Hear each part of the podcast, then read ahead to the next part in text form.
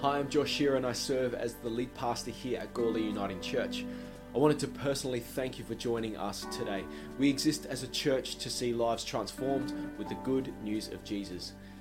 Now, I hope this service inspires you, I hope it blesses you, I hope it builds your faith, and I hope it gives you perspective that God is moving in your life. If there is anything that we can do to help you, don't be afraid to reach out on social media or email our office. Thanks for joining us again, and let's get to the service.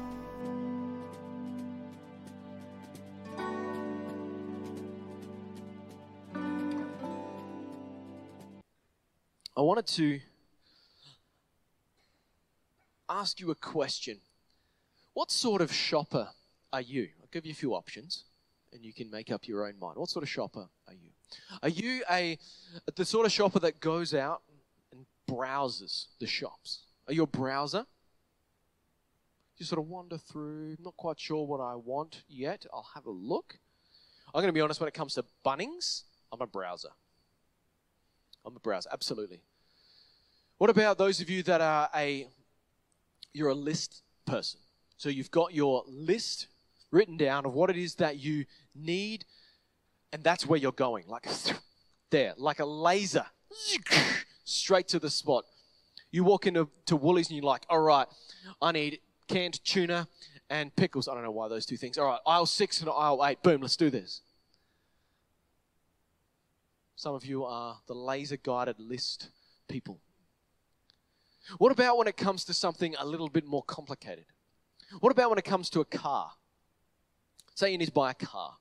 Are you a wander down to the car yard, have a bit of a look around, see what's available, maybe take one, take two for a test drive, and then make a choice? Anyone that sort of car yard sort of person buying a new car? What about the review scrollers? Anyone a review scroller? One of the blessings and the curses of our era is that everyone has an opinion about everything, and then they're really happy to share it with you. Um, we, we bought a car just recently because our other one packed up and died and wasn't worth repairing it. And we bought a car, but I've got to tell you that it was a liberating experience because we took the car to a car yard. They said, can't fix it, so you're going to have to buy something. And I was stuck there at the car yard. I got a choice to make. I can hop on Google and start scrolling reviews and trying to figure out what's the best car for me and stuff, or I can look at what's right in front of me because I've got to get home somehow. And granted, we've done a little bit of research to understand that where whereabouts would be a helpful sort of car yard that's got the sorts of cars that we're looking for, and so at least it gives me some options. So I'm a little bit wiser and more planned than than, um, than some of you might think. But I was faced with this reality because my nature, if I'm honest, is that I'm really keen to hear the reviews, hear the opinions, hear the thoughts of the world, people that have tried something before me, to get a sense of what that thing is like. Anyone else do that? If you don't, you're a liar, pants on fire. Because we all do this. We all draw upon the opinions, the thoughts, the reflections of others to shape our opinions about things in the world. And the reason I know that this is true of you is because you have heard what someone else said about someone that you've never met. You've asked them, well, what are they like?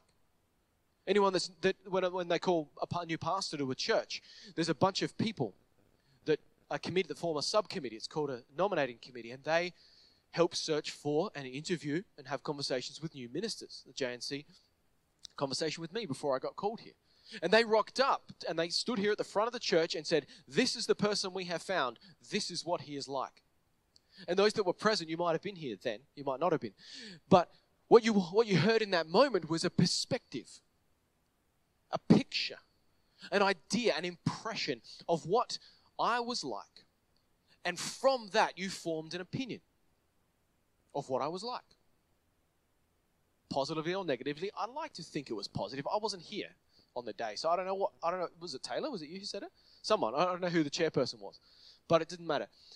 Um, a couple of a couple of them are here this morning. Um, I don't know what they said, but it seemed to be good because you guys decided I was worth having here as a as a minister, as a pastor. And I'm grateful to be here in that regard. But it's it's a simple reality that that those you as a congregation formed an opinion about me based on what the other people said about me. And we, ha- we encounter this everywhere. We read up re- reviews online about a certain product before we consider whether we're going to buy it or not. And based on what other people say, determines what we think about that thing. And sadly, because we're human, we do the same thing about people before we meet them. Oh, what's that person like? Oh, she, she's a bit of a, she's a bit naggy sometimes, or he's, he's a bit overbearing, or, or whatever. And the second they say that, it shapes an opinion in our mind of what that person is like, or what that car is going to be like to drive, or what that product is going to be like, how long it's going to last. We get those perspectives from other people on what they have to say. And the reason that that, that matters is the, uh, what we think about something ultimately determines how we feel about that thing or that person. What we think about them, what we've heard about them, ultimately determines how we feel about them. And how we feel about a person ultimately determines how we relate to them. See, if you're a bit skeptical or you think that there's someone someone might be a little bit overbearing, then when you go into a conversation with that person, there's a there's a hesitation, there's a there's a level of concern, there's something going on within us that impacts how we relate to that person based on what we know of the person already, based on how that transfers to how we feel about that person, and then how we relate to them. And that's true of so many different areas of our life. And the thing that I want to explore with us over these next few weeks is that that is exactly the way that we interact with God. That is exactly the way that you and I interact with God that at some point in our life we have shaped, we have heard something, we've gained a perspective about what God is like, and based on that, we feel a certain way about God. If you've had, if you've heard good, if you've seen good things about uh, from people about what God is like and what God has done in people's lives, then we have a, a positive feeling about God, which means we have the inclination to relate to God in a kinder, perhaps more constructive way. But then the, the converse is true, isn't it? That if all we've ever heard about God is judgment and wrath, if all we ever know, all we know of God is, is the perspective, a perspective of how He's presented in the Old Testament, and that might be your story. You might have come here or you might be joining us online. And to be honest, your experience of, of God and of things of faith is this God of judgment. If you don't do the right things, then God's going to get you. Or if you don't live the right sorts of ways, then, then you're not going to be good enough. And when we have that perspective, it ultimately impacts how we feel about God. Is that, I don't know if I, I don't know if I want to talk to God if He's going to behave like that. If He's going to be vengeful and angry and, and all that sort of stuff. I don't know if I want to do that. And then if I don't want to talk to Him, then maybe if that's what I believe about him, then maybe that he's not worth my time at all. Maybe I'll just go and do what I want to do. Maybe I won't listen to what he's got to say about how I should live my life. And it, that extends to every part of faith. Because if we don't believe that God is good, if we don't believe God is loving, if we don't believe God is trustworthy, then this is worth nothing to us, is it? If we don't believe that God can do things in the world and wants to, then why do we bother praying?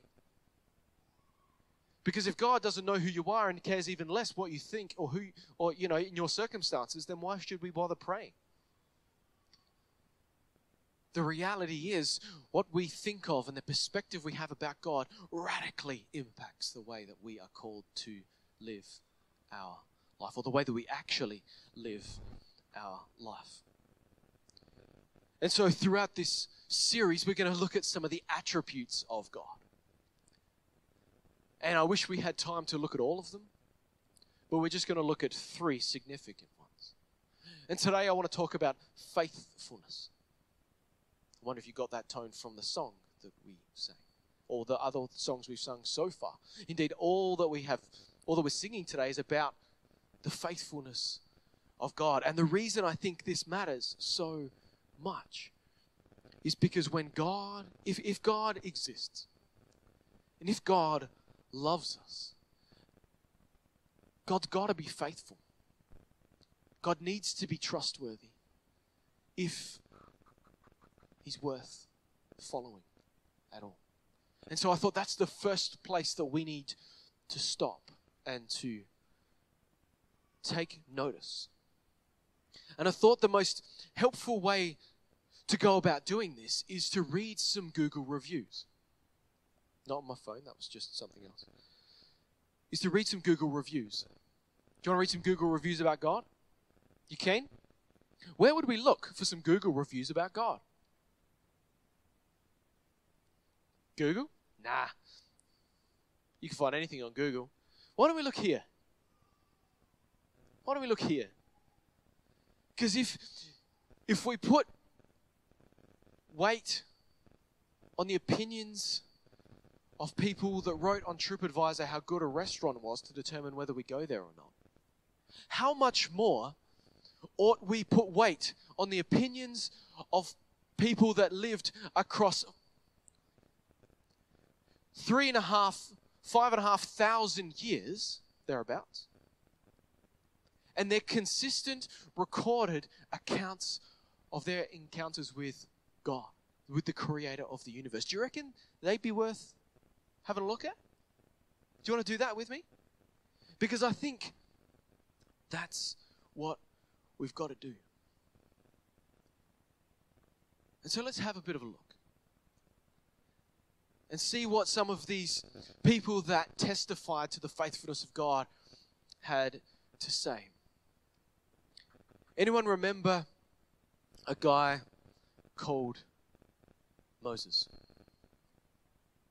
Moses went up the went up to the mountain to get the Ten Commandments. You've definitely heard of those. And he has a conversation with God, or he has an encounter with God up the mountain after breaking the tablets, and he gets frustrated, and it's a whole thing. But God appears before him and God declares a truth about himself before this guy called Moses. And he, he proclaims his name, Yahweh. And in, in, in Exodus 34, he says, And he, that is God, passed in front of Moses, proclaiming Yahweh, Yahweh. So the Lord, the Lord, the compassionate and gracious God, slow to anger, abounding in love and faithfulness. Is our word. Maintaining love to thousands and forgiving wickedness, rebellion, and sin. Yet he does not leave the guilty unpunished. He punishes or brings consequence upon children and their children for sin to the third and fourth generation. Now, don't get lost in the second half of that what, what it was talking about there is consequence, but that's a sermon for another day. In fact, I think I've preached about that lately. What we need to notice there is what God declares of Himself. God says, I am a great many things, but one of the most significant is that I need to be known for is I need to be known for being faithful. And this is recorded by the author of Exodus. So it had to be Moses that heard those words. It had to be Moses that ensured that this was recorded. But we've got to think about where Moses has been over this time. If you know the story of Moses, the story of the Exodus, it's a story of God calling this guy who was a prince of Egypt, who gets exiled, well, chooses, runs away from Egypt after murdering an Egyptian, and he's called back and to help free the nation of Israel from the oppression of Egypt. They were slaves. And so Moses, with all this as the backdrop, sees all of this happen. And he's not quite sure how it's all going to work out, but he goes up to Pharaoh and he says, Let my people go. And Pharaoh says, Yeah, nah. Do you know how much they're worth? They're building everything. And we don't have to pay them anything. This is an awesome deal for me. Why would I let them go? And what does God do in response?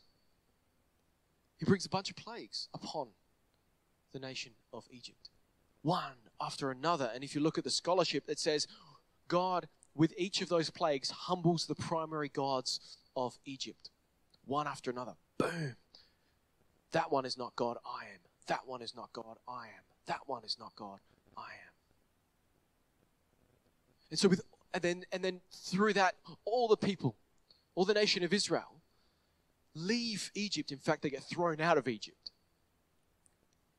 And so, and this is them in the wilderness trying to figure out what it means to be God's people. And Moses goes up the mountain to get the commandments, which were going to be the, the law, the thing that would shape them as, an, as a nation. That's the backdrop of this moment in time. That's the backdrop. And so, what do you think Moses could say reliably about God based on everything he has seen? God said what, what he would do, and then he did it. And here we are. And so Moses can reliably record this idea that God is faithful. And he records it even further further down in Deuteronomy chapter 7. And he says, But it was because the Lord loved you and kept the oath he swore to your ancestors that he brought you out with a mighty hand and redeemed you from the land of slavery. Here's our narrative. From the power of Pharaoh, king of Egypt. Know therefore that the Lord your God is God. He is the faithful God, keeping his covenant of love to a thousand generations of those who love him and keep his commandments. There it is. Fast forward a little while. We find King David, guy who threw a rock, well, slung a rock, killed a, killed a giant, Goliath. We know, most of you would know that story in some form or another. The man after was after God's own heart. And he writes in Psalm 33, verse 4, he says, For the word of the Lord is right and true. He is faithful in all he does. David. This is King David by now. He was a shepherd. And he faced down the greatest warrior of, a, of the Philistine nation with nothing but a sling and a rock. And with that as his story, he says, By the way, God is faithful. Do you reckon he's credible? Do you reckon he's seen something cool enough that we're, he's worth listening to? I think so. But we're not done. Jeremiah. This is this is the one that um, Angus quoted this morning. Jeremiah records the exile of the nation of Israel and the consequences of that and a whole bunch of prophetic stuff. It's, it's a lot to take in. But in Lamentations chapter 3, he writes this, trying to make sense of everything. He writes, Because of the Lord's great love, we are not consumed. This is not the end of the story. This nation of Israel in exile in, in Babylon. This is not the end of our story, he writes. For his, that is God's, compassion will never fail. Mercies is the other way to translate that. They are new every single morning. Great is his faithfulness. God will come through. And then we fast forward to the New Testament and we read about the stories of people that journeyed with Jesus. John, the beloved disciple, he was he called himself that, by the way. So I don't know if Jesus agreed with that or but it's in the scriptures and so we've got to give it what it is. But he called himself the beloved, the disciple, Jesus' best friend essentially. And John writes in, as he's thinking about, he's, he's, he's exiled on the Isle of Patmos. And he's there, and it's where he, he writes the letters that he sends to the church. Recorded, and he's sitting there thinking, What do I say about this God that I follow? About this Jesus that I did life with? I lived in his pocket for three years. What do I say about this guy that it might be kept and held onto for generations to come? What do I want him to know? And he writes about his experience of, of, of Jesus and his, what he saw Jesus do and the love that he showed. And he writes about our standing with God. And he writes this. He writes, If we confess our sins, he is faithful and just and will forgive us our sins and purify us from all unrighteousness. Friends, that only works if God is faithful. Because what is what is faithfulness? Faithfulness is consistency. Faithfulness is reliability. Faithfulness is the likeliness to follow through on the things that you say you are going to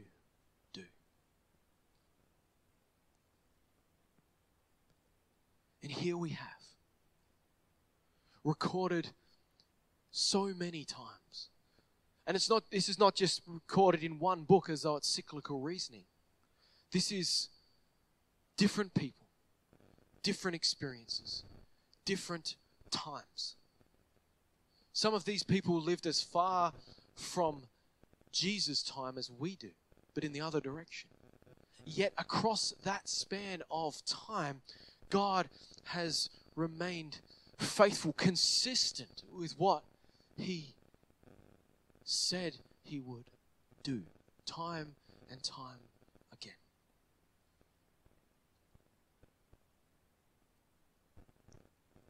And if we're honest, everything that we do, everything that we are as a church, everything that we hold to as followers of Jesus is grounded in that truth. Will God forgive you? Yep. Why? Because He said He would. Does God love you? Why? How do you know? Because He said He would. Will you have what you need in this life to do what God has called you to do? Yes. Why? How do you know? Because God said you would. That's God's faithfulness at work. That's what we can trust when He promises that a life with God at our center will bring peace will bring hope, will bring joy.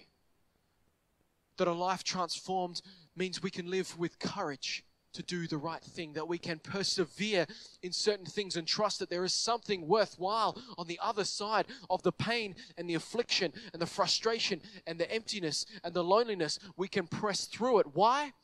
Because God is on the other side of it with something far greater than anything we could have imagined. How do we know that? Because we have literally hundreds of accounts of God's faithfulness to that being true. We can trust God's grace and His forgiveness. Because Jesus said that His sacrifice would be enough.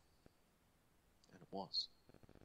So that you and I don't need to do anything else to be free, to be saved, to be set free. Because whom the Son sets free is free indeed. I feel like I've quoted that every single sermon in the last few weeks. But it's true, and that's built upon one thing the faithfulness of God's promises. For Eloise and I, faithfulness I guess the, the challenge becomes, but hey, God, what about, like, what about lately? Has anything happened lately? Because this is a, like maybe the most recent thing recorded in, in this series of writings is like 1900 years ago or thereabouts. And so, what about lately? And I've got to tell you, for me, I get to stand up here and tell you God is faithful. Because for Eloise and I, you, and you've probably some of you have heard this story if you've been around the church for a little while. For Eloise and I, our experience of God's faithfulness was around our journey to be parents. And that for about five years of our married life, after we decided it was time to have children, it wasn't possible for us for a bunch of complicated reasons. And as we lost hope, we were both followers of Jesus, both Christians. And as we lost hope, as we were ready to give up, we asked for some people to pray for us. We didn't tell them necessarily what it was about, but we said we just need something. We got nothing. I don't know what to do. And we, we received a letter back from a friend who passed our prayer point on to a friend, didn't say what it was about. We received this thing back, and it was, it was a, a word from God, a paragraph, a statement. They didn't know what they were asked to pray for, they just prayed for us. And he received this word, and it said, I have your children. You need to trust me. Seek me. And when the time is right, I will send them to you. When the time is right, I will send them to you. They didn't know. How did they know? They didn't. And yet, when the time was right, I left another job and entered the ministry. We sought God, Eloise and I. We did what God asked of us, and we're blessed with two beautiful girls that God said we would have. And if you know our story, we went through IVF as a part of that journey. It's the way it needed to be. But twice, first time, one embryo. If you know anything about IVF, this, the data is off the charts for this. Twice, one embryo, one beautiful daughter.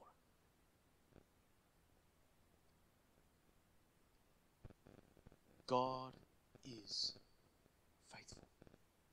God keeps his promises. But the tension that you and I have to wrestle with is the timing. Because time and again, we might find ourselves crying out, going, But God, when are you going to do this? And I got to tell you, I prayed that more than once. Thousands of times, I'm sure. And we should pray those prayers. But God's response to us is one that we can trust. Now, let me be clear God's not going to do things for you that He never promised. You didn't, he never promised you a Ferrari. You think He promised you one, but He didn't. So He's probably not going to give you one. But what did God promise?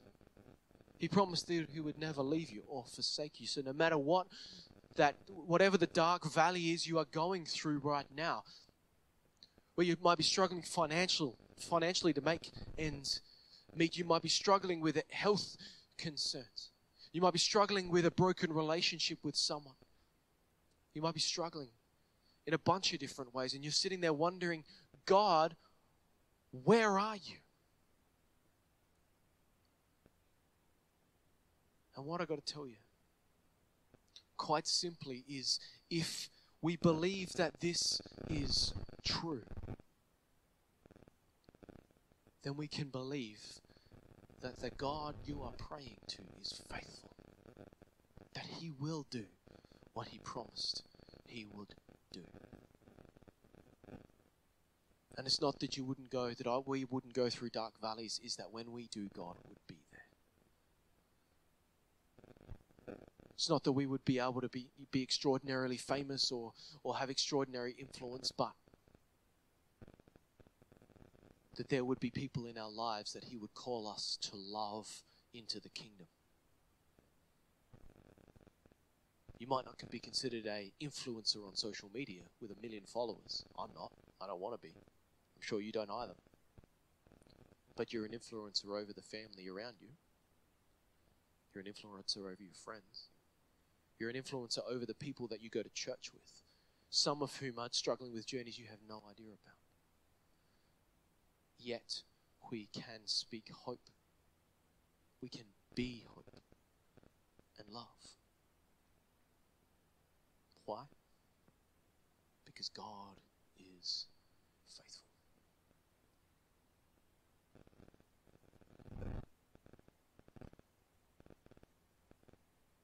So, my question for you this morning is do you trust God? Do you trust Him?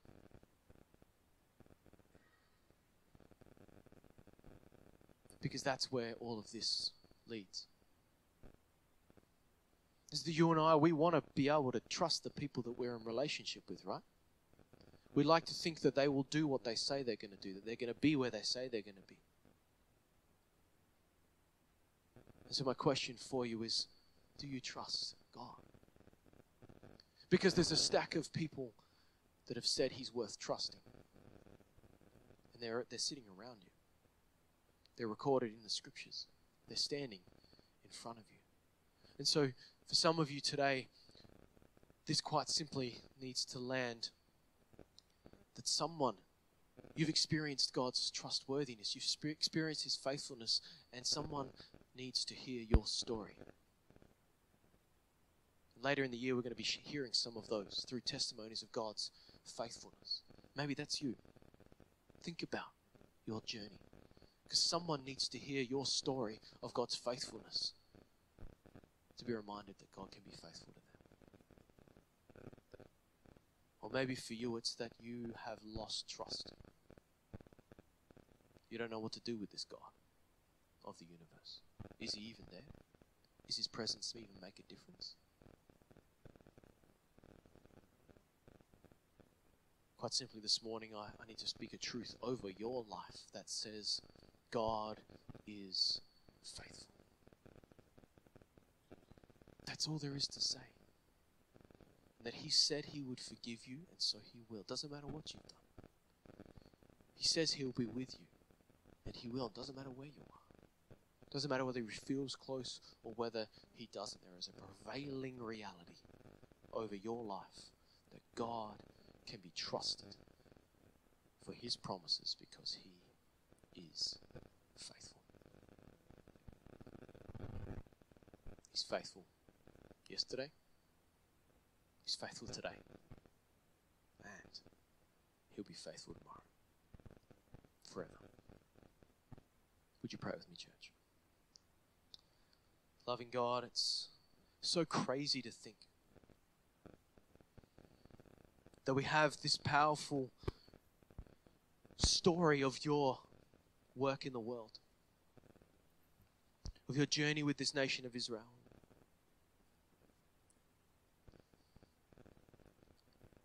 But we have a, more than that.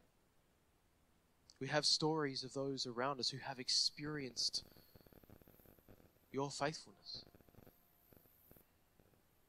How great you are, how extraordinary And so this morning, Lord, would you remind us of that? And that your faithfulness is the thing that we can stand on when we don't know how it all makes sense. That your promises are the thing we can stand on when we don't know how where to turn or what to do next. That your promises are there when we can't see a way out. When we're ready to give up. Speak into our hearts this morning, Lord. Remind us of all that you have done, even in our life. Because when we look back and we see it for what it is, we realize just how good you are. And we can use that to be courageous, to be loving, to have hope and to live with a peace and a joy that's greater than anything we can experience in this world because you're the unchanging one. Help us to know what to do with this this morning. And give us the courage to live out that reality. In your name we pray.